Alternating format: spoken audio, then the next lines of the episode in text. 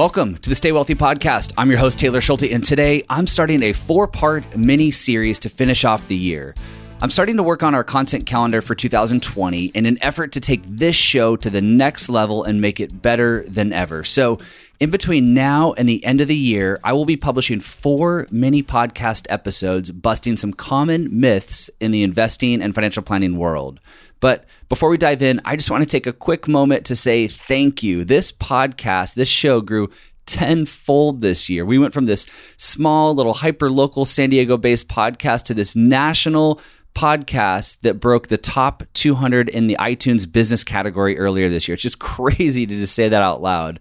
And I, I know it sounds kind of cliche, but I really, really could not have done it without you, the listener, your emails, your reviews, your questions, comments, feedback, everything. That's what really keeps me coming back. Every time I, I think about hitting the pause button on this podcast, I just I hear from one of you that gives me the motivation that I need to just keep going. So thank you. Thank you for your support and more importantly, thank you for being a part of this community.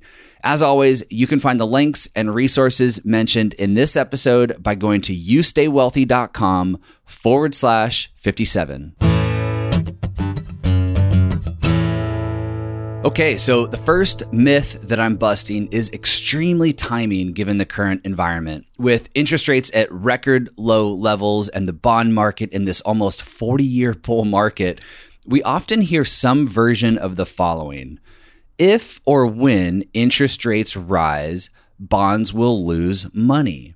Now, if you've heard this or you've repeated some version of that statement, you might know that it's not entirely incorrect. Bonds and interest rates do have an inverse relationship.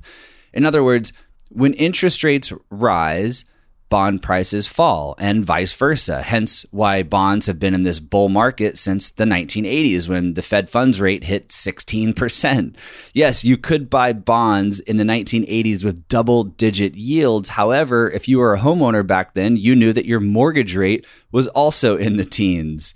So since 1981 ish, when the Fed funds rate peaked at 16%, interest rates have just fallen dramatically since then. And as you know now, when interest rates fall, bond prices rise. And and to be really clear here, this is not just speculation or historical performance. This is basic math. When interest rates fall, bond prices rise. That's just how bonds work in addition to posting a, a, nice chart of this 40 year drop in interest rates, I'm also going to be sharing some resources on the relationship between bonds and interest rates in the show notes if you kind of want to take your learning to the next level. So, again, head over to youstaywealthy.com forward slash 57 if you want more of what we're talking about today.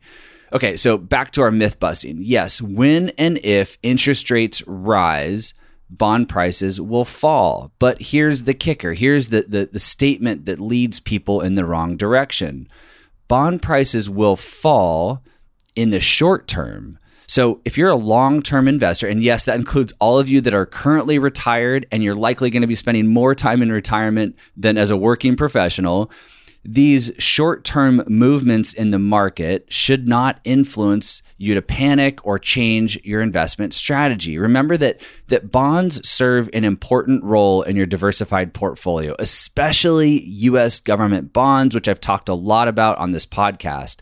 When stocks drop dramatically, US government bonds typically go up in price. If you if you held government US government bonds through the Great Recession of 2008-2009, which all of us remember really really well, you actually made money owning government bonds through that time period. Investors typically flee to safety. You might have heard this term flight to safety. Investors typically flee to safety during catastrophic time periods like 08, 09. And US government bonds are often viewed as one of the safest asset classes. This also kind of brings up another quick point before we dive into some numbers here. Not all bonds are created equal. A move in interest rates affects high yielding junk bonds differently than safe US government bonds a plain vanilla Vanguard corporate bond fund is going to behave differently than a US government bond fund. So, like everything, make sure you look under the hood to understand exactly what you own and how that investment is correlated with other investments in your portfolio. So, to help with today's myth busting, I'm going to reference a friend's blog post that he wrote called What is the Worst Case Scenario for Bonds? And the author is Cullen Roche, and his blog can be found at pragcap.com. Uh, the name of his blog is Pragmatic Capitalism, so that's short, pragcap.com. And I'll link to all this in the show notes for you. So, if you're driving or working out at the gym, don't worry about it. Uh, just go check out the show notes, and everything will be there. In Cullen's post, he uses treasury bonds to highlight the worst case scenario for bonds if interest rates start to rise dramatically from here. So, again, if you own corporate bonds or high yielding junk bonds, the results are going to look a lot different, pro- probably much worse. And if you don't know what kind of bonds you own, now is probably a really good time to go open up your portfolio, type those tickers into morningstar.com or wherever you do your research, and understand exactly what type of bonds you own. In Cullen's example, he assumes that you buy a seven year constant maturity bond portfolio yielding 2% in the very first year. So, year one, you buy the seven year constant maturity bond portfolio that yields 2% in the first year. And he uses a seven year maturity bond because it's pretty close to the Barclays aggregate bond index. So if you own a longer duration bond portfolio, these numbers will not look nearly as friendly. He also is making the assumption that you're buying and holding this portfolio, which isn't entirely realistic because many investors will add money to their portfolio. Some investors will panic and leave the portfolio, or at the very least, an investor stays the course and reinvests their interest payments. So, back to his hypothetical example, he assumes that you buy this seven year constant maturity bond portfolio, which is pretty similar to the Barclays aggregate bond index, and it's yielding 2% in the first year. For his example, each year, interest rates are going to rise by 1% until they reach 15%, like they did in the 80s. Now, this might sound really extreme, but again, the, the title of this post was What's the Worst Case Scenario for Bonds? So you, you buy this portfolio, and every year, interest rates are going to rise by 1% until they reach 15%.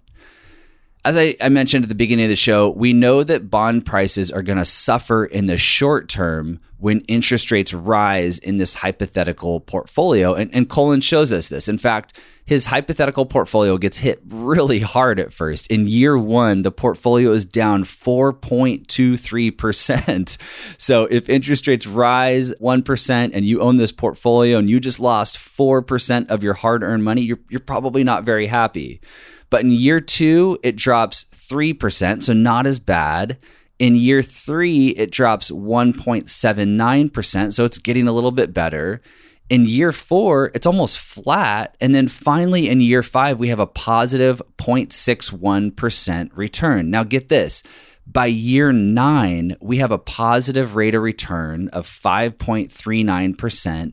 And by year 13, the end of this exercise, the bond portfolio that everyone was just so afraid to own and they were so upset in those first few years has an uh, has an annual return of just under nine percent. So how does this work exactly? Well.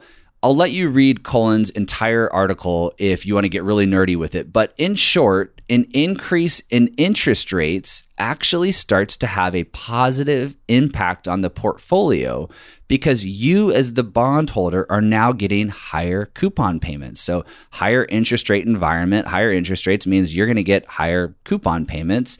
And higher coupon payments help to offset the impact of that drop in bond prices if and when interest rates rise. You're getting more money, more coupon payments in the door because you have a higher interest rate on your bond portfolio. So if I've just really confused you to help kind of bring us home here, I'm going to read Cullen's concluding paragraph where I think he sums it up really well. And he says this. The point of this exercise is to put the risk of bonds in the right perspective. Yes, if rates rise sharply, you'll almost certainly lose purchasing power in your bonds. However, you will also earn a nominal return better than cash if you hold to maturity. But we should also remember that an aggregate bond portfolio with a constant maturity of about seven years will not necessarily experience traumatic losses. In fact, even in our worst case scenario, the seven year bond only declines by a total amount of 9.6% at its low point in year four over the the course of our entire 14 years that we held this this constant maturity bond portfolio, it actually generated 2.85% per year. So not bad for a worst case scenario. Before I wrap things up, I just want to highlight that Cullen's extreme example really isn't all that extreme. In fact, from 1940 to 1980, interest rates rose from 2% to 15%. So, a, a, longer example here, but it happened. And during that time, the 10 year bond, the 10 year T bond, generated an average annual return of 2.85%, which sounds similar to Cullen's number. Compound that out over 40 years, an investor who owned a 10 year bond during that 20 year time period more than doubles their money. So if you want to continue geeking out on bonds and interest rates, head over to youstaywealthy.com forward slash 57. And during your holiday parties this year, if you hear anyone talk about interest rates and bonds and that you're going to lose money, maybe you can use that as an opportunity to educate them and let them know that, hey, yes, if you're a short term investor, maybe you shouldn't be investing your money at all, right? But if you're a long term investor, and yes, that includes all of you that are currently retired, if you hold your portfolio over a long period of time, it, it really isn't uh, true. So again, head over to youstaywealthy.com forward slash 57 if you want to get more resources on bonds and interest rates and those correlations. Thank you, as always, for tuning in, and I'll see you back here in two weeks for Myth Busting Round Two. Hey, it's me again. I just wanted to say thank you one more time for listening and remind you to please, please, please leave a quick review. If you're on an iPhone, leave a quick review on iTunes if you're enjoying the show. I'm getting great feedback from listeners just like you, and I really want to keep the momentum going. So if you have a chance on your iPhone, leave a quick review on the Apple Podcast app. And thank you so much in advance for all of your help and support. This podcast is for informational and entertainment purposes only and should not be relied upon as a basis for investment decisions. This podcast is not engaged in rendering legal, financial, or other professional services.